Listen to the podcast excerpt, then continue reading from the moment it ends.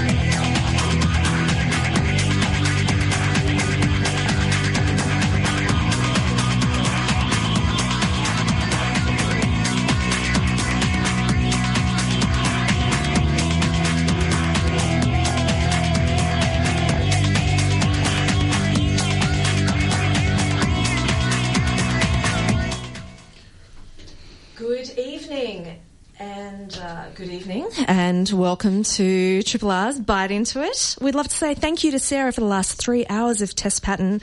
Tonight you're going to be joined by Laura Summers, James Noble, and I'm Vanessa Toholka. Coming up this evening, we're going to be chatting to Chris Burgess. He's a bit of a man around the development uh, scene in Melbourne, and he's from a company called Clickify, so you might know him from that. I can see his reflection in the window behind me. Yeah, and we'll also be hearing the next instalment of Laura's amazing interviews from Web Directions um, a little while ago in Sydney. So do stay tuned for that a little bit later in the show. But before we get to that, James, Laura, what have we got in news this week? I think you should roll up this one first because you, uh, you you did you did find this one, but might might too quiet, might not turned on. No, you're, you're turned on. Sorry, you, yeah, you need to speak into your mic more, please. I thought it was turned on. Um, yeah, the uh, New South Wales government about proposing digital driver's licenses for smote smartphones for smote phones. What are we smoting them with? Um, well, I think I uh, started reading this up today from. I think did you put it on? This. yeah, I did. Yeah, I think it's quite an interesting idea. I mean, at the I, instantly my first thought was, what about the people that don't have smartphones? Um, it's going to be a slow transition. You're kind of forcing people into purchasing technology, but I think it's quite a good idea. We got we it's one of the things we've always got on our in our in our um, on our on our uh, person pretty much 24 hours a day almost. So it's quite an obvious choice for putting things on there for that kind of thing. I mean, I think um, I use you quite often use. Um, now with Apple Pay starting to pour, pour into, into Australia as well, you quite often have a lot of your information on there, and even things like myki would be a very nice and helpful thing too, wouldn't it? Well, the um, I believe the New South Wales government is looking at doing this at an opt-in basis, so it wouldn't necessarily be like you're forced to purchase a smartphone if you don't want to. Um, but certainly, I think um, digitizing some of these products and having fewer plastic cards in your Yep. wallet and producing less plastic in general seems like an excellent idea to me. Like, why not? So amazingly, uh, they came out with this campaign from the Minister for Finance and Services, uh, Dominic Perrottet, who's like the New South Wales Minister.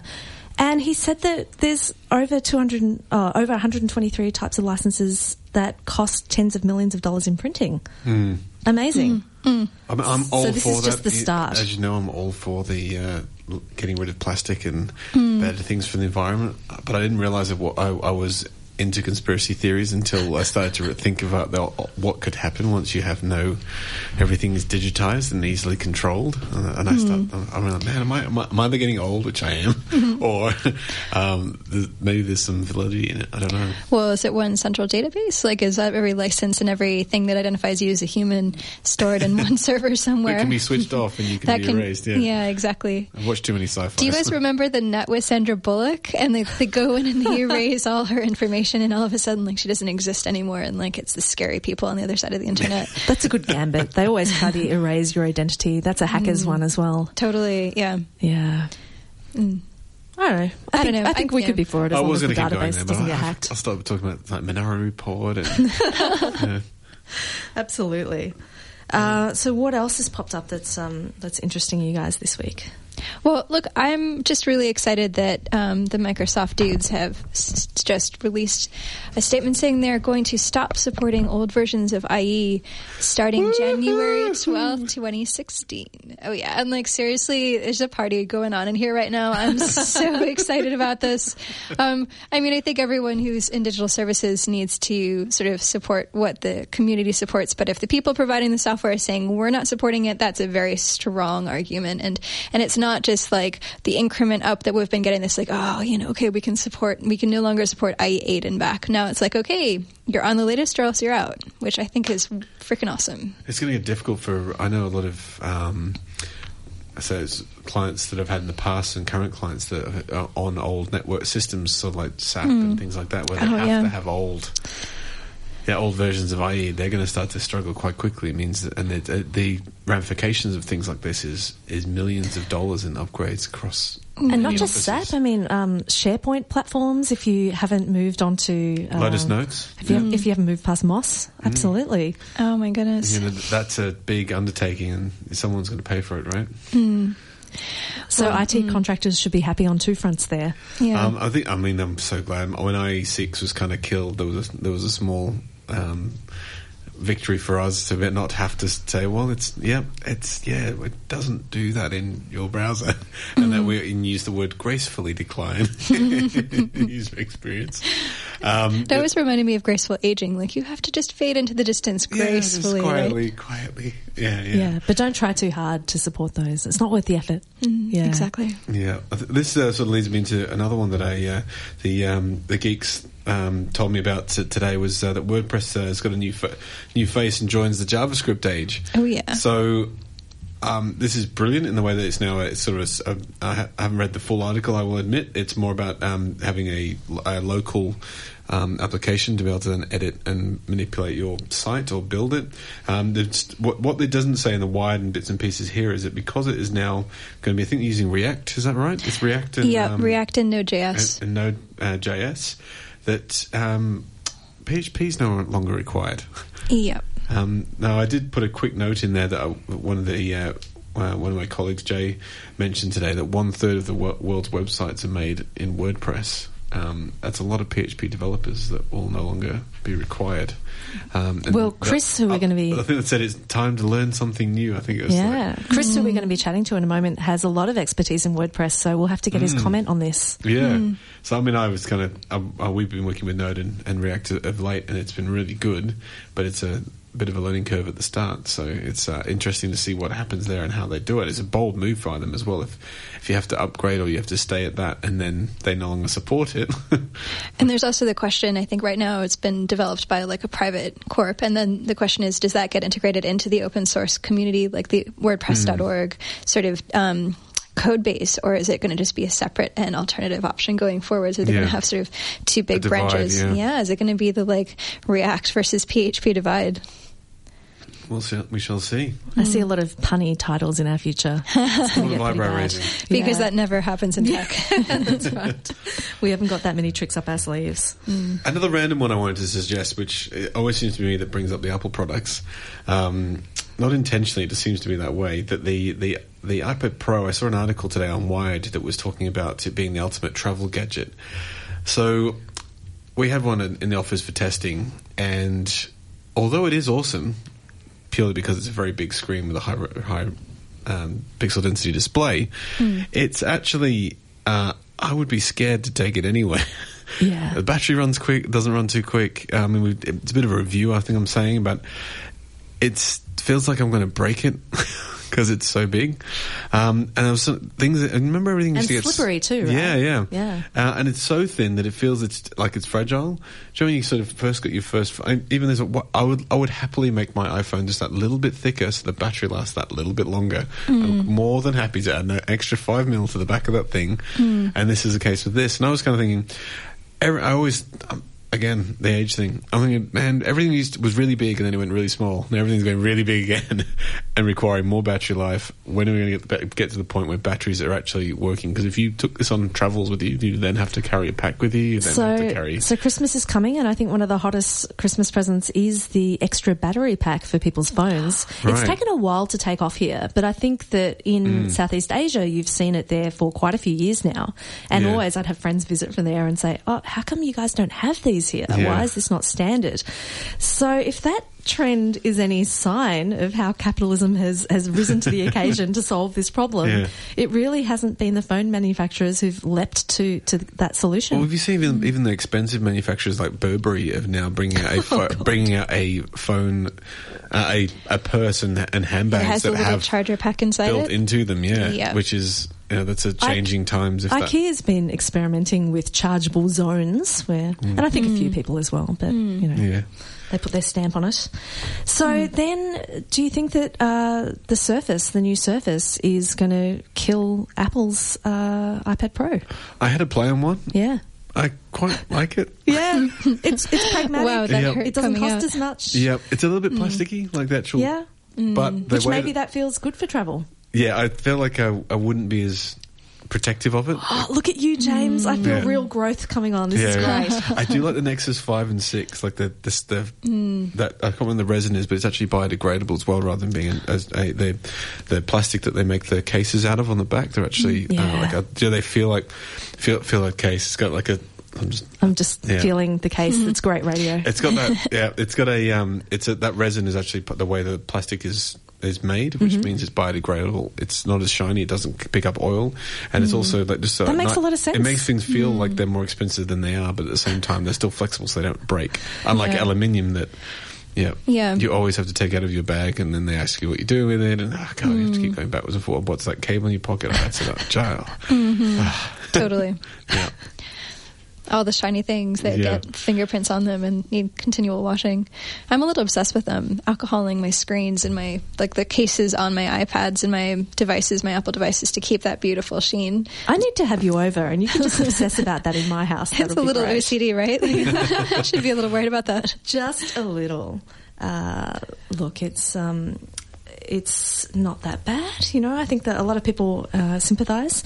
On Triple R, you're with Bite Into It. We're talking computing and new technology with Laura, James, and Vanessa this evening, and we've just had the pleasure of being joined in studio by Chris Burgess. Chris Burgess uh, is probably well known to the local WordPress community, amongst others, and uh, the Drupal community. He's a passionate open source kind of guy and kind of platform agnostic also. Welcome to studio, Chris. Welcome. Thank you for having me. Uh, it's a pleasure to be here. I do like the fact that I've just looked over and it says WordPress 10th anniversary T-shirt. That's. I wish I had one of those now. It's pretty impressive. It's great. It's been around for a while. Yeah. Oh, thanks for coming in. Um, so we just, as we normally do, start talking off air when we should be talking on air uh, about interesting things. So I think we owe each other all a round of drinks at the, at the end of uh, year. Um, but we were just talking about. Sometimes we forget that uh, because we work in this industry, we don't always go into too much details about what we're actually talking about and just make too many assumptions. So we were saying, let's have a chat about what WordPress is, what Drupal is, and go into a bit more detail just to sort of explain ourselves as as to what we're, what we're talking about. So, um, let's kick off. Like, what we're talking about content management systems, right? Mm-hmm. So, what uh, and what is a content management system? Well, I think typically, I mean, the, the roots of WordPress and probably a lot of other similar platforms is really, you know, managing blogs or managing websites, and but it's really evolved into more of a general, uh, more general content management systems. So, and then now they're really platforms of themselves where people are developing sort of full, fully blown applications. So, I think things have kind of come a long way, and especially as you mentioned uh, just before about the uh, Calypso, which is the um, the new JavaScript, uh, you know, face for WordPress.com, Yep. and also the uh, OS 10 desktop app as well.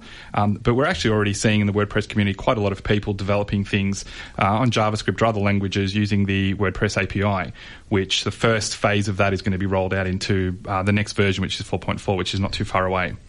So I think you, we're actually seeing a lot of um, you know WordPress talking to a lot of other systems, and it's you know uh, it's really the the sort of goal of WordPress is. Um, you know, to democratize publishing, and I think that that's what uh, you know. It's achieving that goal. A lot of people can get up and running really quickly. Um, of course, low barrier of entry. There's a whole bunch of challenges with that. Um, comes with that, with a lot of technology that sort of just anyone can spin up. Um, but from a professional point of view, um, it has you know, is, is quite actively being used for some pretty serious projects. Some of the largest, um, you know, news sites in Australia and in globally, for that matter. So um, it's fun, it's a fun, fun platform, and I think the open source side of it really drives innovation. So WordPress.com, as Laura mentioned, absolutely, um, WordPress.com has their thing, and they they're sort of massive contributors to the project. But there is also um, you know a massive network of, of other developers and, and contributors that make it what it is. But it's exactly the same as uh, Joomla, Drupal, um, other open source platforms as well. So you're seeing quite a lot of. Um, I would say, uh, what's the word? Sort of, com- you know, cross pollination. Uh, we had a one at the meetups. We had uh, an open source mixer, which we had um, at the WordPress meetup. We had uh, a couple of people from the Drupal community and also from the Joomla community, and we've got a lot more in common than we do different. So I think It's such a fantastic idea, the, the mixer to. Uh, Absolutely. yeah. It's all Yeah. PHP as well, isn't it? So It, it is all PHP. Was. well, was, but I think you, you find that most of the WordPress developers, um, we had uh, the developer meetup last week. Um, one of the talks was on. Um, uh, a developer that uses uh, Angular JS for all his client projects and they use WordPress as a backend. So I think we're kind of, you know, seeing a, a sort of a shift, and especially Yeah. for theme developers, yeah. Do you think it's almost like the next generation? So I'm going to, with the content management things, that essentially from back when, I mean, both, I bet you and I were both making websites uh, ad hoc stat, uh, using static code to make things. I think probably four of us. All, Four of us, yeah, yeah. yeah. So I remember, uh, you know, um, it, that's how it's changed. You had to, uh, you had to know code. You had to know how to pull things together and how to test and check. And you wouldn't, you do. But how often did you not check another browser because you, you used whatever? And then content management system came along to make it our lives a little bit easier, not have to keep repeating the same thing. Yes. about the code. Then it went into now in back end, so then people could install it themselves and not need to know code at all. And now is I think. Do you think? I think this is the next generation of content management systems that are taking it to a whole another level. Where this is when things like the Chromebook come Yes. in really handy because it's nothing actually local at all, but it's a portal to uh, connect to that information. Absolutely. I mean, I've got a little uh, Chrome box, which is a little ASUS uh, thing. It just boots up Chrome instantly. Um, yeah, I'm sort of a big fan of the browser, anything in the browser, and you know, from my, my sort of background is um, sort of sysadmin and system integration, and I've always sort of favoured sort of the web, and yeah, th- things have definitely changed, and uh, I think it's an exciting time to sort of be, Yeah. you know, geeking out in. Yeah. Have you noticed some of the? Pl- sorry, am I interrupting? you? Yeah, go for it. Have you noticed some of the platforms coming because you all use a lot of uh, online and browser-based uh, applications these days? I've noticed that some of the ones that are sort of a browser or a window style, even things like Slack, that the content in it is actually loading in just like it's a browser, and you actually just you're just looking through. I think um, it's. At at the same time, and then when it goes down, you're in trouble because you can't Oh. do it. Like the other day when Slack Yep, went down, yep, and yep. yeah, yeah, we all died. I came in, everyone was playing ping pong and drinking coffee. Well, we are more reliant on on sort of you know internet sort of infrastructure, and I think that you know that sort of you know brings its own sort of set of issues, things we have to solve, but that's where the fun is. There's this whole sort of um, philosophy of development of offline first application development that I think hopefully people like the Slack guys are going to start going, okay, this is actually really important that we don't take away data that you've already had. You know, like you can, you may not get updates, you may be offline, you may have internet, you know, outage or something, but but you should never be taking away data that you've already had. So if I, if I've come into the app and I've seen something, you shouldn't be like, oh, and yoink, it's all gone. Um, so hopefully that will be that will be a big a big sort of feature for people's application planning sort of going forwards. Absolutely. Has anyone had a look at the new WordPress yet and to see what if that is true? There are fit system that everything that was there before is still there. Into the, the admin and the JavaScript. Yeah, yeah, Um, I'm wondering if they've. I haven't had a play. I literally discovered it sort of half an hour ago. yeah, I think so. It's like two days old. It's um, it's fast. It's faster in, Yeah. in, in areas. Um, I think that it's, you know, I think that the community is is going to kind of dictate kind of what, what happens in terms of sort of what gets adopted. But um, I think that the, the the WordPress API is probably you know it's what has enabled um, you know this to to sort of happen and, and is what's going to drive a lot of um, innovation. So I think where you know WordPress is, is very popular, and um, you know some people love it, some people hate it, uh, but absolutely, I think you're going to start to see more people doing some interesting things with it, which you'll, I think, um, you know, again, you know, start to see some. You know, some innovation happening. I mean, we already kind of see it in the WordPress community, but outside of that, you know, I get a lot of, uh, you know, people kind of say, you know, but especially the custom sort of app developers, um, I think they're going to start to sort of take another look at WordPress now. You can start to actually talk to it Yeah. um, in a good way, which you have been able to for a while, but natively. Yeah. Um, oh, I'm sorry. Oh no. I was going to say, so, I mean, we've been talking about the, the WordPress and the content management systems, which leads us on to Drupal, which is another area of your expertise. Um, Uh, Well, absolutely. I mean, I think I, I started first. Um, anything that was a, web app that I could build sites with, I looked at um, years ago, and I, I now I'm a lot more involved in the WordPress community. But I still do go along to the WordPress um, meetups, and they're incredibly passionate. Um, you know, bunch of bright, uh, you know, intelligent developers who are, you know, they have hack days and conferences and all sorts of things. So I think that uh, you know, I find that a lot of the topics they're not really, you know, related to. They might be talking about Drupal, but they're talking about performance or security or, um, you know, secure development practice, all those sorts of things that really, uh, you know, not lang- you know platform specific. So.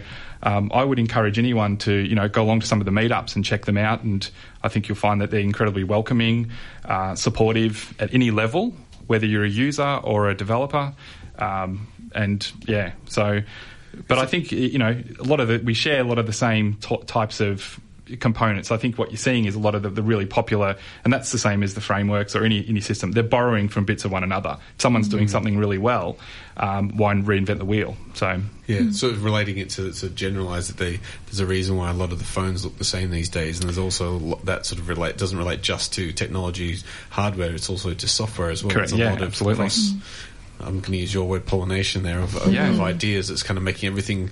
People are saying it's becoming the same, but at the same time, I'm saying it's becoming a little bit more universal and unified to be able to cross from one to another to which best fits your Cor- need. Correct. Some you know things sort of take on uh, conventions, and um, I'm a sort of believer in trying to you know shake those sorts of things up. But sometimes if something works, and especially a lot of the open source library, I mean Drupal, WordPress, Joomla, and a whole bunch of others, they're all built on.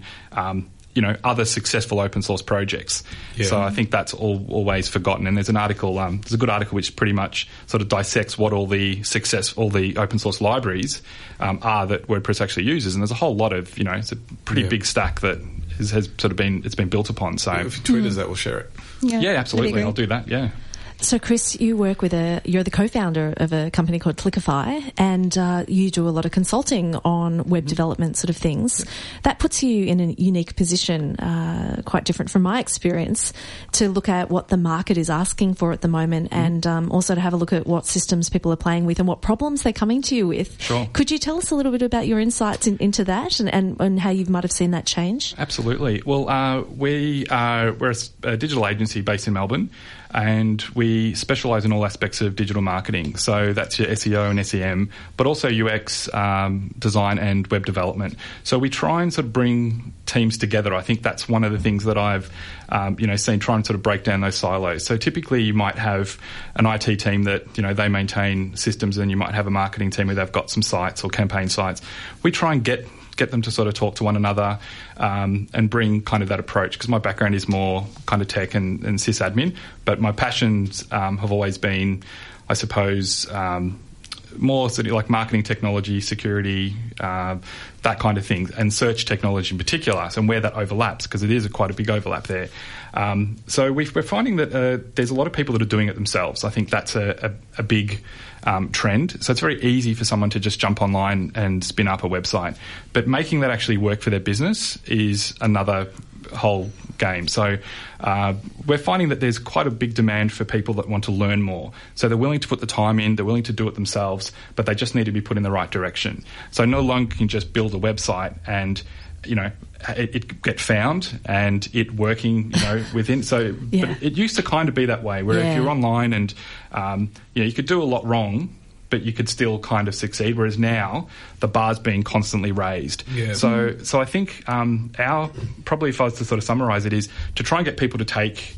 Um, you know their websites or their web properties um, seriously and professionally. And just because something is open source or free, or just because someone can build something really quickly, doesn't mean that they shouldn't take it seriously and get professionals involved who can help. So, And I think the professionals you, you've probably seen will really thank them for that approach too, because the biggest complaint I see in a team that's as diverse uh, in its skills base is that uh, someone hasn't been brought in early enough in the piece to be as effective as they can be. Correct. Yes. Yeah. Yep. And planning is a, a huge thing. I mean, everyone sort of says, you know, we we want a website, so we forget that uh, two thirds of Australian businesses don't actually have a website. Um, and Whoa, I did not know that. Yeah, so there's huge opportunity there. Like a lot of them might be very, very small, but there's an opportunity for them to, um, you know, to gain some visibility, for them to grow. And it's not always about, um, you know, getting top rankings or getting more sales or conversion. It's also about streamlining the operation. So we like to look at things as not just how can we, you know, get more sales through your e-commerce site, but also how can we streamline your business? How can we talk to your back end systems? And that's where I think the integration sort of stuff comes in. Yeah. Yeah. So it's good fun. Every project's different, and um, but yeah, I mean, I think it's like any any sort of project management. Good planning, uh, good scoping, uh, you know, training, and also uh, f- follow up for that as well. So making sure that we've got you know. Uh, you've got good people that are really interested in what we're doing, and you can kind of see it. Some businesses they have people that just love to be there and love doing what they're doing, and they're always going to go that bit further than the people that are kind of just yeah, they're just there to job and yeah. Dialing it in. Definitely. It's interesting to find it with some businesses as well. You, know, you, you get online, you use a existing online platform where you pay your twenty dollars a month, and mm-hmm. away you go. But that, that's when it comes to that point where it's the out of the box system is no longer fit suited to your requirements, and you want to change it. And that's when people like us come in, where Exactly. you now don't know how to do it yourself, or you don't know how you need some advice on what to do, and it's that's slowly changing. And just because you, like you say, two thirds of, of Australian businesses don't have a website, sometimes it's not about actually generating revenue. It's just about being able to give someone that reference to to refer to when they after they had that conversation with you, and then taking it from there to build the relationship. People to find you. Correct. Because I was I was looking today for uh, a I know it's there like in the city centre a Mac store that sells uh, a cable that I needed and I couldn't find them. I was using Google Maps to find them and they weren't because they they didn't have a, a pin on. Google Maps, Yeah, I couldn't find them. It's Yeah. I'm like, wow, that, that's, worst. that's I been there for that 10 years. so I'm much. I just want to find the phone number. but, but I think the thing is, it's incredibly um, daunting for you know a small business owner, even even one that's relatively you know that's tech savvy, to be across everything they kind of have to be across now. Yeah. So I think that's where. Um, you know, like groups like the meetups or user groups. I mean, they're really good to try and sort of support people that you know want to do it themselves. That just need to be have that extra sort of you know be Mm-hmm. Yeah. pointing in the right direction. It's that beauty of open source community as well. Mm. That people are prepared to help each other. It's not competitive as as, as some other areas. It's literally a case of you, I've solved that problem before, and this is how I solved it, and then help someone else, and away it goes. And, we, and this sort of open source um, sort of applications and systems get better because everyone's sharing their Oh, knowledge. look, absolutely. I had a uh, comment from um, at the SEO meetup. We meet once a month and we talk about search technology, and um, it's it's usually really technical. We have a, an hour beforehand, which is a beginner session from five to six, which is um, really the opportunity for people to ask questions, and we do that sort of to sort of try and keep the main topics sort of focused. But I had somebody ask me, so what what do you get out of this? And I sort of said, oh, you know, you get to learn and you know, I get sort of challenged and sort of pushes me, but and they said no, but seriously, you know, what what's in it for you, kind of thing. But I think the thing is, if you if you go to a few of them and, and you sort of realise that what you get out of it, you know, it's like a lot of things. What's what you put in, but I mean, I sort of uh, walk away from those things. It's the same as any sort of community, whether it be online or um, you know, if you're sort of challenged, you know, teaching is a, pretty good way, or, or you know, getting up and speaking about something is a really good way of being pushed and you have to know the topic pretty well and people will always ask you questions that there'll always be the you know the boffin in the crowd who'll want to try and you know stump you. So um, so it's good because you go away wanting to learn more and um, you know it helps you, you know it keeps me getting up in the morning and give me you know, a buzz in what I'm doing. So I think that's sort of what I uh, you know what I get a lot more out of it than what I put in. I mean, I just sort of help post some notices and I help introduce speakers. So, uh, not necessarily you know huge. It's similar to what um, you guys are doing here. It's the same sort of thing. You know, you Yeah. get to meet interesting people and Um, Plus, if you can save out. someone like that deeply frustrating four hours that you stuffed around trying to work out a thing, and Mm. someone else doesn't have to do that, that's really satisfying. hugely satisfying. Absolutely. It's amazing how so some of the guys in, uh, that I work with will have a problem and then they'll go onto a forum and ask a question and Hmm. someone anywhere around the world will so, quite often uh, this is it here's a link to this that tells you how to do it and, and no one And asks for that's a their thanks, or moment to just- shine. Yeah. Yeah, totally. Stack Overflow, baby. yeah, yeah, yeah, yeah. Yeah, it's a lot better than expert sex change. Um, just a little joke for people out there who don't know about the expert exchange that's uh, that's happening. Uh, Chris, I love that we've ended up in a continuous learning kind of place in our discussion. That's fantastic. Uh, if people want to know more about what you're doing, uh, where is your blog that they can check out? Uh, my personal blog is chrisburgess.com.au. Um, I tend to, I've got some local events and things listed. I sort of don't update it as well, much as I, often as I should. Um, but definitely jump on meetup.com. Um, if you're interested in WordPress, there's WordPress, Drupal. If you're interested in search, there's the SEO Meetup. There's heaps of things happening in Melbourne. Uh, you know, you could go to something every night of the week if you wanted to. You certainly could, and uh, I think that's what we might be doing. Thanks for coming in, and Thank you for uh, having me. It's a pleasure. You're with Byte Into IT, discussing computers and new technology. And Laura, you should probably intro this next little bit that we're doing. Well, um, a couple of weekends ago, I was up in Sydney for Web Directions, um, hanging out at Luna Park, which was totally wicked. Don't know if you guys have been up there, but like the we got to do some rides and stuff, and hang out and enjoy the beautiful coastline around Sydney. Um, and I did a bunch of chats with people, and one of them was Tom Loosemore, who's um, previously from Gov.uk and has done an amazing amount of work around digital services. This is Laura Summers from Byte Into IT speaking to Tom Loosemore from gov.uk. I've actually left now. As, Oh. of, as of two weeks ago, yes, I'm now Oh. an ex civil servant. Right. How exciting. Well, erstwhile from gov.uk, but has done some amazing work on that project. Everybody who's familiar with government digital services looks at gov.uk as the standout in the field, I think. Now I can ask you, since you've just left, what do you think is your favorite or most successful part of that job? I think the big win is not actually any of the services we've helped deliver, be that gov.uk or any more of the dozens of services like getting power of attorney or booking a prison visit or paying your taxes or getting your benefits more efficiently. The thing I think that's going to make a difference in the long term is the fact that government now knows there's a better way of developing those kind of services hmm. than it ever knew existed before. Notably, that means getting the right skilled small group of multidisciplinary skills together in the same room, starting really small, hmm. uh, learning what users actually need, hmm. and then iterating and iterating and iterating and iterating. And that sort of modern digital multidisciplinary, starting with user needs approach, uh, we've pretty successfully in the UK, I think, adopted in central government at least. Quite immature still in some places, clunky in others. But once people have got a taste for that and the results of that, I don't think there's any going back. I certainly think that users' expectations of sites in general are just maturing and maturing. Their expectations are high. Their experience performance is not so much it's good if it's fast, but just that it's shit if it's slow. You know, like users' expectations simply grow and get bigger and grittier with every year that passes. And certainly, if digital services from the government can at least meet those expectations or not not disappoint them too poorly, that's a huge win. I remember doing an online. Oh, I probably should, don't know if I should say this, but I remember doing an online voting process for an American government website and having to go through about three different sub channels just to work out how I had to register to get a voting form sent to me in the mail.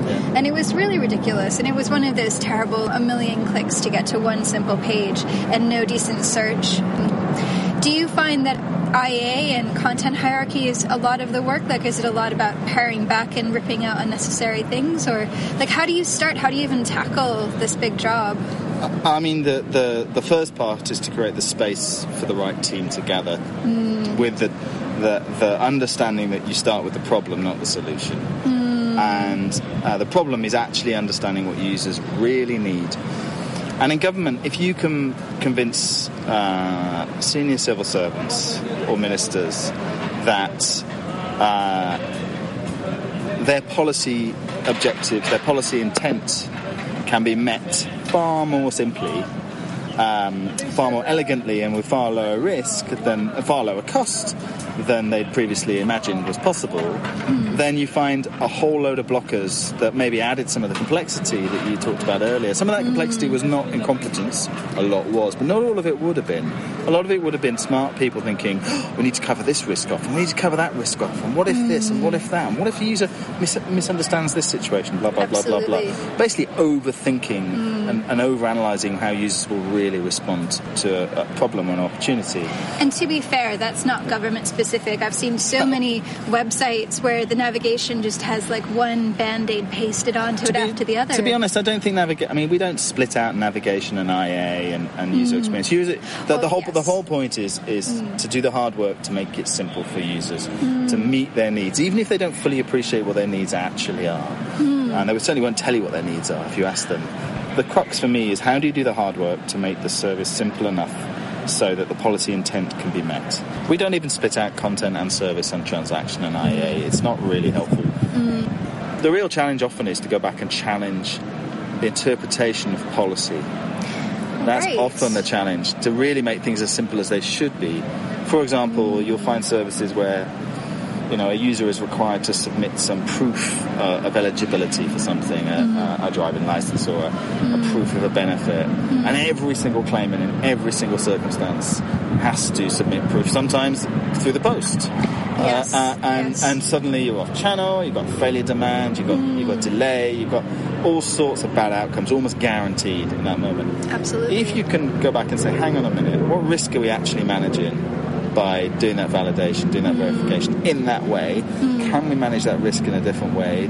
Maybe by segmenting the kind of risk profile of the people coming through the process, doing spot checks, using digital channels to check things like whether they've got a driving license just through eligibility while managing the data securely. Mm. Those are the ways you get real breakthroughs in terms of simplicity and, and elegance. If you can make the service real time, you can design it with empathy. Uh, you can save much more money in reducing the failure demand of services failing. yes. That's far greater benefit in monetary terms and in empathy terms, I'd argue, than even the fact that if you take this iterative, agile, multidisciplinary approach and you bring the skills in house more, you're going to be able to deliver your services order of magnitude cheaper than the traditional outsourcing system integrator IT route the government slightly got hooked on. Yes, well, I mean, you mentioned before discovering what the problem is before you try and drive the solution. And, you know, I've done a couple of government tenders and I know that they're very solution driven. It's like, can you, agency, guarantee to provide mm. this result with this team, with this amount of time and this budget? And it's very much, we don't even ask for your opinion. Is this the right solution? Are mm. these the correct tools? Is this the right approach? They just want to know this, this if is, you can deliver. I mean, this is really comes down to the hubris of civil servants. Mm. The root of the problem is that civil servants have always been validated amongst each other by how smart they can appear to their peers. oh, that's nothing like developers. No, well, it's and the truth is, the civil servants uh, like to pretend they understand how people will respond to a particular set of incentives, hmm. and like to think they can design a solution in an office somewhere in the middle of, say, in the UK, Whitehall or Canberra here. And the hmm. truth is, they can't because people do not respond rationally in the way economics that, that civil servants are taught tells them they should. And, and to get civil servants into a situation where they understand design thinking, understand uh, most of government, most of the time, is service design. And if you're in the business of doing service design, you have to stay so humble about how users are really going to respond to the service you put in front of them but having slacked off civil servants there, I found that, uh, and, and certainly the experience of the government digital service in the UK is, if you get those kinds of really smart civil servants in front of real users, using mm. using early versions of alphas or, or betas of, or mm. even wireframes of prototypes, and they see they can see for themselves how people respond in the real world to the mm. service presented to them, they get hooked on that feedback from real users, and Yeah. suddenly you can see quite quickly a change in culture and a recognition that you need to start with understanding the problem before you hmm. start defining a solution. sort of a shoe drop moment. Definitely, and you know some quite senior. But one of the reasons that Lisa Reichelt, who's come back, who used to be head of user research at the UK Government Digital Service, she's Australian. She's come back to the Digital Transformation Office here in here in Australia to, to lead uh, uh, lead design here, service design here, and she was a really strong advocate in London of us building a lab in our offices in London. Uh, not just because it was actually we were doing so much user research that a user research lab was the right economic answer, but also because it made it much easier to bring civil servants in and watch the user research as it was happening and feel it and see see that moment, that penny drop moment of oh my god, I've been thinking I know what the answer is. Actually, I don't understand how humans relate to this stuff. As a designer, I knew there's nothing more humbling than seeing your prototype or your wireframe in front of a real user and seeing them completely misunderstand it or seeing them take a user path that you didn't at all design for or didn't all plan for. I mean, I think I have sympathy with civil servants. You know, if you had been schooled in a world whereby, due to some frankly inappropriate use of software development methodologies and techniques, and mm. some suppliers who frankly should have known better, mm. they've been used to having to design everything up front mm-hmm. and been used to only doing software releases once every six months. Now, if you're in that world rather than the world that everyone should be in, which is, you know, 10 software releases a day, fine, no problem. You know, Yeah, that's what we do on yeah. gov.uk, it's not a problem. Yeah. Shouldn't be a problem anywhere else. If it is a problem, then you are incentivized to think, oh my god, I've got to design everything up front. I'll never get a chance to change it if I get it wrong. I've got to think for every scenario, blah, blah, blah. You end up with bad outcomes due to people not allowing themselves the space to iterate.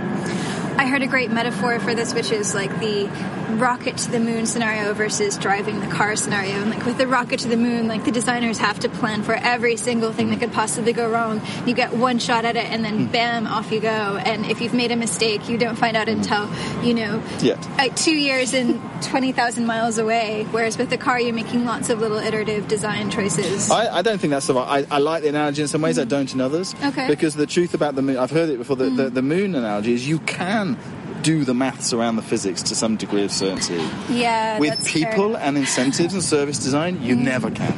You never can understand how people are really going to be really going to experience the service uh, as you as you design it all up front uh, and present it. You mean humans aren't like the laws of physics? Funnily enough, they, they, uh, even the laws, even the so-called laws of economics. Yes. Well, this is fair enough. So you do often find, in the UK at least, you found some some bits of government have a user insight function or customer research function, although they're not customers, they're citizens. Uh, In my experience, that's often based on asking people what they want or asking people what they think before you've done anything, before you've uh, done this policy development or, or designing everything up front. And, you know, that's useful in some cases. It might uh, reveal that your understanding of the problem was, was really flawed. But depending on how you ask people the question, you'll get whatever answer you want. Because people, it- watching what people do is what matters. It's the, you know, no one ever asked for If you ask people what they wanted, they wanted a faster horse rather than a car. It's that Yeah. kind of thing. And it's only by watching how people use the services that you're developing and hmm. watching them properly, preferably live, using it hmm. for real, that you're going to understand uh, how they're going to relate to your service and whether it's going to work as a policy outcome or not. Yeah. I've heard that people's anticipation of their behavior, their altruistic behavior, is always much more generous than their actual behavior in real life. So, like customer surveys and stuff are often skewed if you're asking any kind of, um, you know, if you saw a man on the street, would you give him a dollar? That sort of question. What everyone tries to do is impress the person interviewing them. Exactly. That's what they're trying to we do. want to be Uh, liked. that- that's human nature. You want to be liked. You want to. Yeah. You want to not be embarrassed. That's the first emotion. So people will pretend they understand things when they don't. Yes. And they'll think they understand things because they want to convince themselves they understand things. Mm. So you often have to go back with people and say, okay, what what outcome was that? What actually happened when you used the service? Yeah. Did you actually do the right thing as Yeah. far as the policy is concerned? Not. Yeah, I know what I know what I'm supposed to do. I've worked it all out. Thank you very much. Well, what are you going to do now? Is a question you should always ask. Oh, that's good. What Yes. would you actually do now? what would be your next step? Yeah. Yeah, that's And often you'll find that people think they understand things but don't, which is mm-hmm. almost the worst outcome of all. Yeah, well, that's the biggest opportunity for disappointment, right? Completely. And, and waste and failure and cost and all the other things. Yeah. Just to wrap up, what would you say is next since um, gov.uk is now a full stop for you? Have you got any project in mind or should, I, should I not be asking? No, no, no. I'm, I'm working for the world's largest cooperative, cooperative group in the UK Mm-hmm. as the digital- services director, along with several other founders of, uh, of the government digital service in the UK. We sort of moved on mass as a leadership team there. Mm-hmm. Oh, cool. Uh, and the reason for that is we believe that the underlying cooperative nature of an organisation that's 100 years old, the cooperative group, based Mm-hmm. around cooperation, those values can be applied on the internet in ways that are really quite exciting um, Wow. around digital platforms and, and what you could do around aggregating cooperatively supply and demand uh, without having huge rent-seeking VC-funded mega dollar corps in the middle extracting rent. How interesting. That is a big problem of digital design of our day, isn't it? How do we own the platform? How does everybody own a Completely, thing? completely. And we're going to have a go uh, at seeing if we can do that uh, out of the UK. How exciting. Look forward to seeing how that goes. Thank you. Thank you for your time, Tom. Pleasure. Enjoyed it. And we're back in studio. Laura, tell us, how was that experience in person? Oh, um, I was totally starstruck. I actually spent a lot of my time at Web Directions going, oh my god, geek girl, geeking out. um, Tom Loosemore has done such amazing work um, for digital digital design and like service design for, for government, and um, it's such a hard sector. I'm sure, as you guys know, and it's so hard to like cut through the bureaucracy and really like um, encourage the stakeholders to come along with you on this journey of change. And I think he's just got such an amazing persona. Like he could totally be a, a guru in another era. I reckon. Like he's just got that kind of calm, trust me, we're doing this, we're going to do it right, and you know, like you can just see how how these um, civil servants have been like, oh, okay, I'm going to put my ego aside for the moment and actually like have a, a real conversation with you. It was great to hear um, he had such a, a patience about him, but also this sense of urgency and what could be achieved if he could get people to move in the right directions and just think a little bit more flexibly. And that was a really a, a lovely combination of qualities to, to hear. Yeah, onboarding uh, in organisations, people within an organisation, is always critical and very difficult as well. And getting everyone to realise that this is the right approach, and you need to let go of your part of your piece and and join the join the collective to be able to get produce something. Tr- mm-hmm. I've referred to the gov.uk.co.uk website constantly as terms of a way of being the ultimate simplistic approach to informa- showing information mm. and trying the you know, they're slowly doing it over here in Australia as well. But it, it mm. would have been a, I would love to have been a fly on the wall to see how he managed to get that across the line. I mean, it was someone else. Uh, I can't remember um, the lady's name that wrote the letter saying this is rubbish. The website, like it's on the Gov website, and, and why they made the change as well. Oh yes, Um, you know, it's it's been a couple of years now. Um, Mm, yes. so Um, I'm gonna have to look it up. Uh, um, he who should not be named. yeah, um, it was, uh, and it was that was just trying for him to try and tell everyone this is how we're going to do it, and they're so used to seeing photos and PDFs and they all all, all over the place in, in, in like to do it this way. Um, my hat goes off to him to be able to produce this. It was fantastic. Well, thank you to Tom Loosemore from Web Directions. So on the back of the uh, web directions, like that was a month ago um, today, there's another event that's coming up uh, in uh, next year called Respond. Do you want to uh, give us a little bit of an insight into that one? I'm quite interested to see this. I was quite excited to see uh, some of the names on there as well. Mm, absolutely. Well, um, Web Directions is actually rebranding a little bit, so I think they're calling as a as a overall organization they're just calling themselves directions and um, they're breaking their conferences out a little bit and they're doing more of them and respond is the first one next year in april i think and um, yeah they're they're focusing obviously on responsive development and design issues and they're bringing some pretty amazing speakers out like ethan marcotte who's literally like the godfather of responsive development he's you know like if you They came in up with a bright idea that we all should have thought of ages ago. yeah. Well, you know, not only that, but like he he argued for it passionately and patiently, as you said with Tom before. Like he he was very. Um, I think you know he was prepared to have a lot of people sort of naysaying him for a while, and that really was the case for a while. Like there was a lot of people pushing back against this idea, but now it's kind of this accepted norm that responsive is the way you go. Yeah, your, your site doesn't work properly if it isn't responsive. Exactly. Yeah. And you know, like the, the Google mobile checker thing, you know, like that's happening now and people are getting penalized in search results if they're not responsive. So, you know, it's it's now it's now like the norm, it's the new normal, but certainly back I think it was 2011 that he published that article about responsive design that was the thing that kicked it all off. And um, there's also Sara Soueidan, who is an SVG and animation lady, and she's amazing. I've heard her speak before here at um, CSS Conf here in Melbourne. And um, Karen McGrane, who's also um, a very well known lady on UX and content strategy um, and mobile first. And yeah, I think that's going to be a pretty amazing set of talks and um, workshops happening. So when is when is it? Oh, that is Sydney, April 6th and 7th, and Melbourne, April 11th and 12th next year.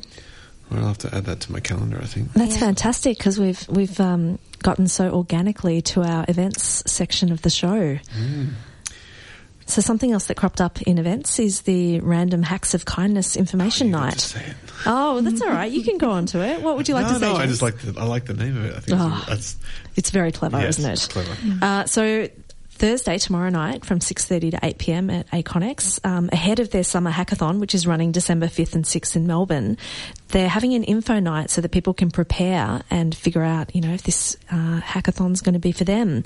So if you're thinking of going along or you just want to find out who Random Hacks of Kindness are, this is a really great opportunity tomorrow night to find out who they are, what they do, and how we can all do our little bit to hack for humanity. They'll also be introducing all of their partners, the change makers, who are offering up projects for you to hack and for you to contribute to. So hopefully they'll give their little pitch. You'll feel very inspired. And they'll explain how the community needs a really wide variety of skill sets from coding to design to uh, BA work, marketing, social media.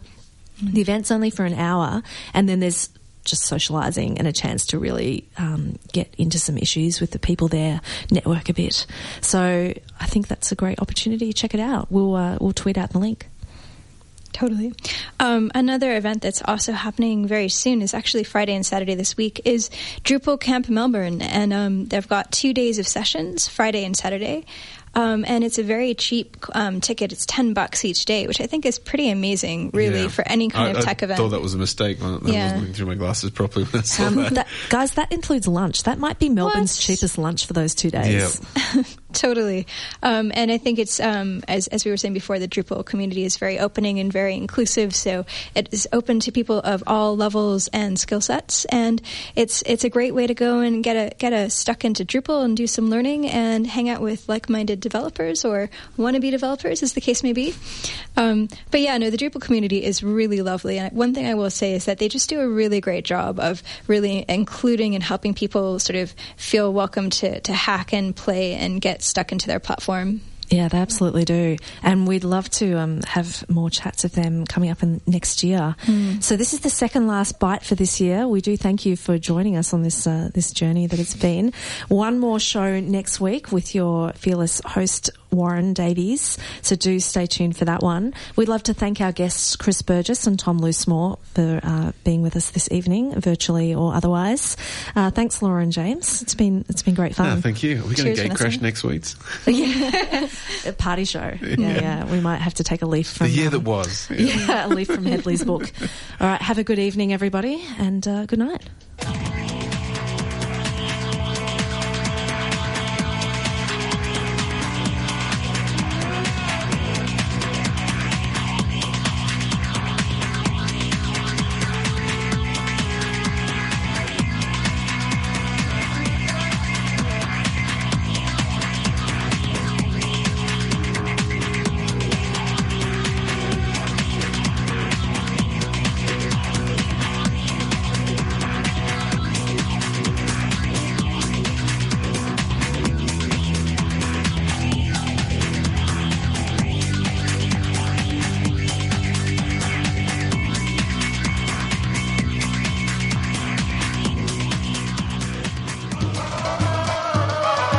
This has been a podcast ah. from 3RRR 102.7 FM in Melbourne.